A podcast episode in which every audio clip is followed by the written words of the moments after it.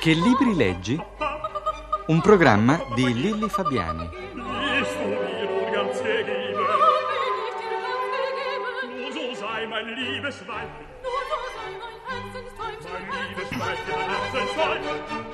Ordinario di lingua e letteratura inglese, critico teatrale per la stampa, Masolino D'Amico è qui oggi con noi per parlare di libri, dei suoi libri. Eh, Masolino, io ti confesso che sono molto curiosa di sapere quali sono state le tue prime letture, perché la tua mamma, Suso Cecchi, è una famosa sceneggiatrice cinematografica. Il tuo papà è stato un grande musicologo, oltre che una persona straordinaria. Ecco, quali sono stati i primi libri che i tuoi genitori ti hanno fatto leggere, ti hanno messo in mano? Ma mica tanto, noi non eravamo da ragazzini tanto, tanto costretti a far nulla. Mia madre tentò, con me, tentò di insegnarmi qualche cosa soltanto quando io imparavo a parlare, perché mio padre era stato un genio da bambino e pare che a 13 mesi sapeva, c'era una lista di mia nonna, sapeva dire 134 parole, non so che cosa. Allora mamma tentò di battere questo record e me ne insegnò molte, perché io ne sapevo dire, ma però una trentina, eh, molto meno. Allora smise e noi, e noi nessuno ci ha mai detto cosa leggere, a dire la verità. Mio nonno, sì, mio nonno Emilio Cecchi, lui era il grande consulente delle letture, ma da nonno, ossia più che eh, educativo, era per farci divertire, quindi ci consigliava i libri che pensava ci sarebbero piaciuti. E quindi effettivamente su- i suoi consigli erano molto preziosi, questo quando avevo 10 anni, 12 e poi anche dopo. E i, tuoi genitori niente, non, non No, ti ricordi niente. che la mamma ti abbia detto? Io leggevo libro? io leggevo moltissimo, ma leggevo robaccia e Tipo? eh, mio padre disapprovava. Eh, ma robaccia Cioè leggevo cosa? narrativa Salgari, questa roba qua, Salgari ne avevo letti più di 50, mio padre Ma perché solo- la definisci robaccia? Vabbè, insomma, era, non, non era grande letteratura. eh. Mio padre invece avrebbe voluto che io leggessi Verne, infatti l'ho letto, ma non così tanto come, come- come mi consigliava lui. E poi leggevo enormemente i fumetti.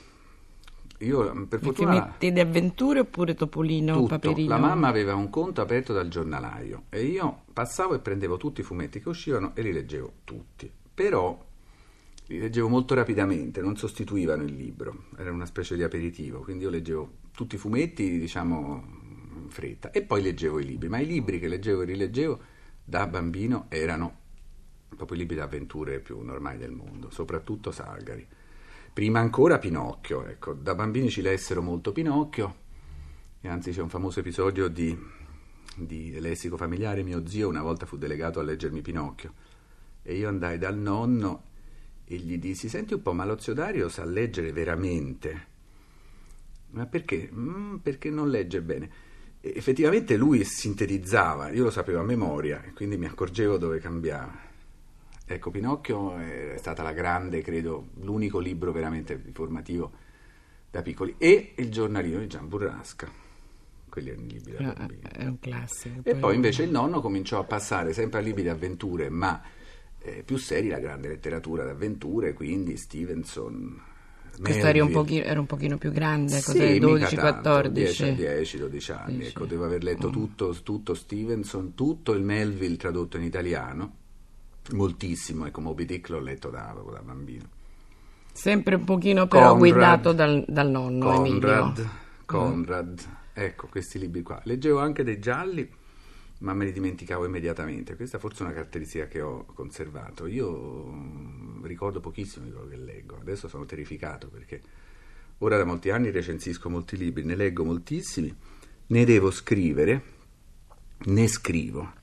E poi dimentico di averli letti. Adesso che, che sono abbastanza vecchio e mi ricapitano libri che ho letto vent'anni fa, di cui magari ho fatto un articolo 15 anni fa, non me ne accorgo. Alla fine di leggere mi viene il sospetto, finito di leggere il libro, è successo l'altro giorno, ho letto un intero libro, molto bello, e poi ma io l'avevo già letto, sapevo che cos'era più o meno. Insomma, io avevo fatto un articolo, uscito, pubblicato, l'ho ripescato, l'ho anche ri- scopiazzato nel nuovo articolo che dovevo fare.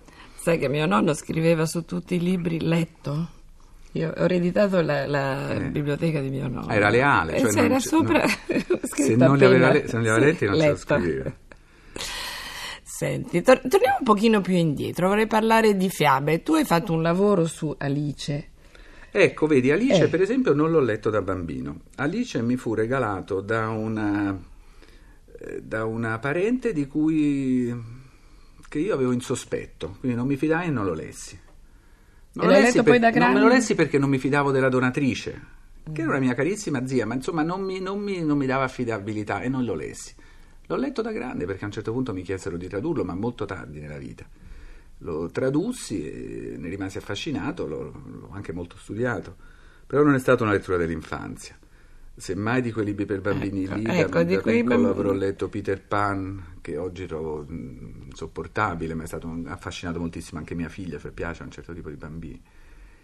E non so, io non ho letto molte fiabe. E Sì, i nonni, delle- cioè come da tradizione, i nonni sono dei grandi raccontatori. i nonni ci raccontavano un Poi- po' di fiabe e in particolare il nonno Cecchi aveva un culto, un libro che gli piaceva moltissimo, che sono le fiabe del Nerucci.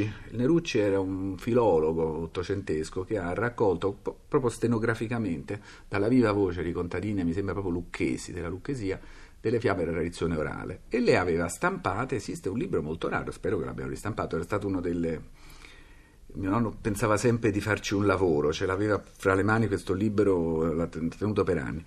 E allora ci leggeva queste fiabe del Nerucci oppure ce le faceva leggere da soli.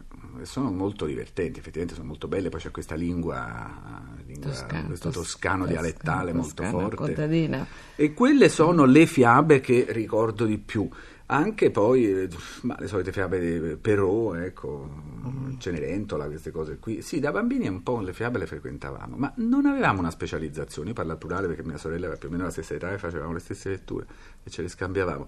Noi leggevamo in realtà tutto quello che ci capitava per le mani.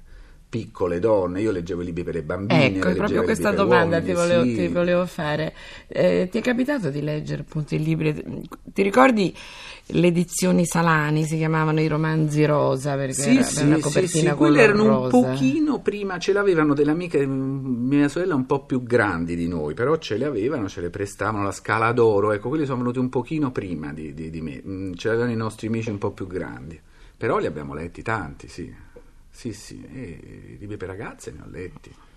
In realtà da bambini uno è veramente onnicomprensivo, ti sintonizzi facilmente su tutto, leggi il fumetto, leggi la grande letteratura, leggi... non è vero che, che ci si vizia. Io mi ricordo, leggevo i fumetti, mi piacevano moltissimo, ma non li confondevo con i libri, anzi il mio grande sogno sarebbe stato, adesso si è realizzato, di avere i fumetti come i libri, dei libri a fumetti. Io li facevo rilegare, avevo- mettevo un po' di soldi da parte e portavo a rilegare i fumetti per dargli la dignità del libro. C'erano gli, al- gli albi d'oro, Come no? quelli grandi che costavano, Quelli grandi, ecco, costavano tanto, una lira. Sì, quelli lire. grandi erano sempre un po' prima di me. Io sono, sono della generazione degli anni 40, dopo la guerra. Io mi ricordo qui vicino, quando prima di andare a scuola mi alzai un po' prima e andai a comprare il primo numero di Topolino nel nuovo formato, che è ancora quello di adesso, che adesso è settimanale, diventò mensile. Prima era un settimanale, un grande giornale. E poi fecero questa edizione compact, attesissima, era il 48 credo, sì, me l'andai a comprare prima di andare a scuola, cercare di leggerlo nell'intervallo. E i tuoi genitori non impedivano queste, non le giudicavano. Una volta, mio padre, una volta mio padre si fece dare tutti i fumetti che, che leggevamo, cioè che praticamente erano tutti quelli che uscivano. Passò un- un'oretta in poltrona, li lesse tutti e poi ci disse che erano tutti proibiti, non dovevamo leggerne più nessuno, che erano tutte delle schifezze, meno Salvo Topolino, non so perché. Noi continuiamo a leggerli tranquillamente tutti quanti. Anzi, contenti di fare una lettura proibita, forse. Ma era proibizioni blande, erano così consigli. Lui ci comunicava il suo disprezzo, noi li leggevamo lo stesso sentendoci colpevoli, cioè gli mettevamo l'etichetta. Del resto uno si adatta facilmente. Tu sai che non è un granché, però a me mi piace, ecco, siamo d'accordo, leggo lo stesso. Senti, allora tu mi dici che i tuoi genitori, appunto, tranne questa proibizione di Topolino, non, non interferivano nelle tue letture. Ti ricordi se invece in- ti influenzava, non interferiva un tuo insegnante o un tuo compagno o forse una compagna magari la più carina? No, io non ho avuto nessuno scambio di letture con i miei compagni. A scuola ero credo l'unico che leggeva, era una cosa molto personale. Nessun altro leggeva dei libri che io conoscessi. E Fumetti, sì, un po'. Ma io ho sempre trovato, ho sem- cioè da bambino la lettura era veramente una cosa molto personale. Non lo so, di nuovo uno ha tanti compartimenti stagni. Io non ero affatto un, un ragazzino intellettuale, a scuola non andavo tanto bene, ero popolare, facevo gli sport e tutto, quindi non, non, ero quello chiuso che legge. Però quando leggevo era una, fa- una faccenda che riguardava solo me, non la, non la partecipavo con nessuno. Forse, ecco, forse l'unico a un certo punto entrò nella mia vita un ragazzo che era un mio coetaneo, Carlo Ginsburg, figlio di Natalia, che aveva sposato Gabriele Baldini, che era un cugino mm. di mio padre. Arrivarono questi ragazzi che non erano di Roma, conoscevano poco, facevano amicizia e Carlo fu il primo e forse unico ragazzino intellettuale della mia età che io ho conosciuto. E lui faceva delle letture molto più sofisticate delle mie, devo dire. Però avevamo la passione dei fumetti e con lui ci siamo fatti degli scambi, questo a 12 o 13 anni. Senti, eh, e con le tue figlie che rapporto hai per quel che riguarda la lettura? Sono loro che ti consigliano un libro, sei tu che dai delle indicazioni Ma a loro? Adesso c'è stata la battaglia, naturalmente, che i nostri genitori non hanno dovuto affrontare per farli leggere. No? Noi eravamo la, la, generazione in cui semmai lottavano per non farci leggere farci delle cose la luce della... per non farci leggere con la luce accesa. Cioè, tardi, sì, sì, ecco, oppure farci leggere delle cose migliori di quelle che leggevamo. Adesso, uh, adesso invece siamo, purché leggano, no? qualsiasi cosa leggano va meglio che, che, la, che, la, televisione. Le mie si sono per fortuna disamorate abbastanza presto della televisione, ma per conto loro. È impossibile imporre alcunché ai bambini, ho trovato proprio impossibile. Quello che puoi fare è riuscire a trovare qualche cosa che gli piace e allora mh, mm, questo si è trovato. Una poi è venuta fuori un temperamento da studiosa, le legge, la storia, eccetera. Quell'altra, eh, la più pigra, si è a un certo punto appassionata a leggere cose divertenti, un po' come me alla sua età. E allora a lei piacevano molto, cominciò proprio Woodhouse, questi libri carini, questa letteratura Jerome, questa letteratura allegra, campanile, le piaceva moltissimo. E allora con questa esca qui. Eh, poi è arrivata abituata. agli altri. Sì, perché il punto è. Io credo che un, un mestiere che, che, sta scomparendo ma che è prezioso è il, il libraio che ti dà i consigli. Cioè, la persona che trova il libro adatto a quella persona lì, quello che dice legga questo, questo piacerà a lei. No, lei quello lasci stare. Questo è molto importante, perché tutti hanno un libro che gli interessa, solo che non lo sanno. È vero. Volevo farti un'ultima domanda. La storia del teatro dam- drammatico di Silvio D'Amico è una specie di Vangelo per tutte le persone che amano il teatro. Ricordi quando per la prima volta l'hai avuto in mano, l'hai sfogliato e anche se è dipesa da questa storia la tua scelta no. per il tuo lavoro? Lui me ne regalò, il nonno me ne regalò solennemente un'edizione illustrata con dedica che io conservo eh, quando presi, non è morto molto presto, io ero al liceo, quando presi forse la licenza ginnasiale. Io mi guardai bene dal leggerla, l'ho letta molto tempo dopo.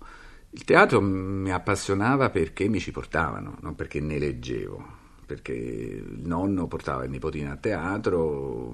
C'era stato un incontro fisico quello col teatro? Ah, sì, mi portavano a teatro, quindi ci andavo e mi, mm. mi, divertivo. Sono stato sulle ginocchia di tutti, eh, adesso tutti i vecchi attori italiani, allora ero dei giovani speranzosi, in, il nonno mi portava in camerina e loro mi palleggiavano è andata così, ecco, non per un fatto letterario. E non resto... ti ricordi se, le, se, ascoltavi la critica del nonno dopo no, aver visto no, una, no, una no, non avevo nessuna, ness... sì, qua, forse qualche rarissima volta, ma non mi interessava le critiche. In realtà poi leggere del teatro è noioso.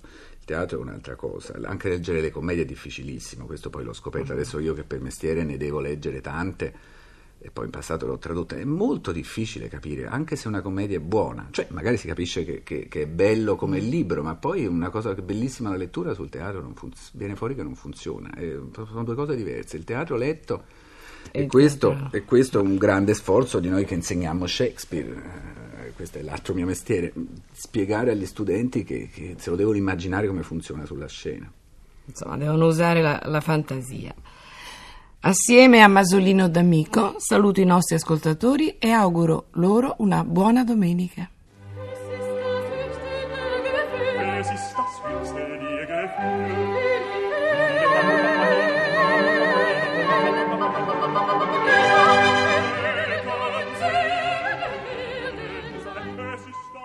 Avete ascoltato Che libri leggi? Un programma di Lilli Fabiani.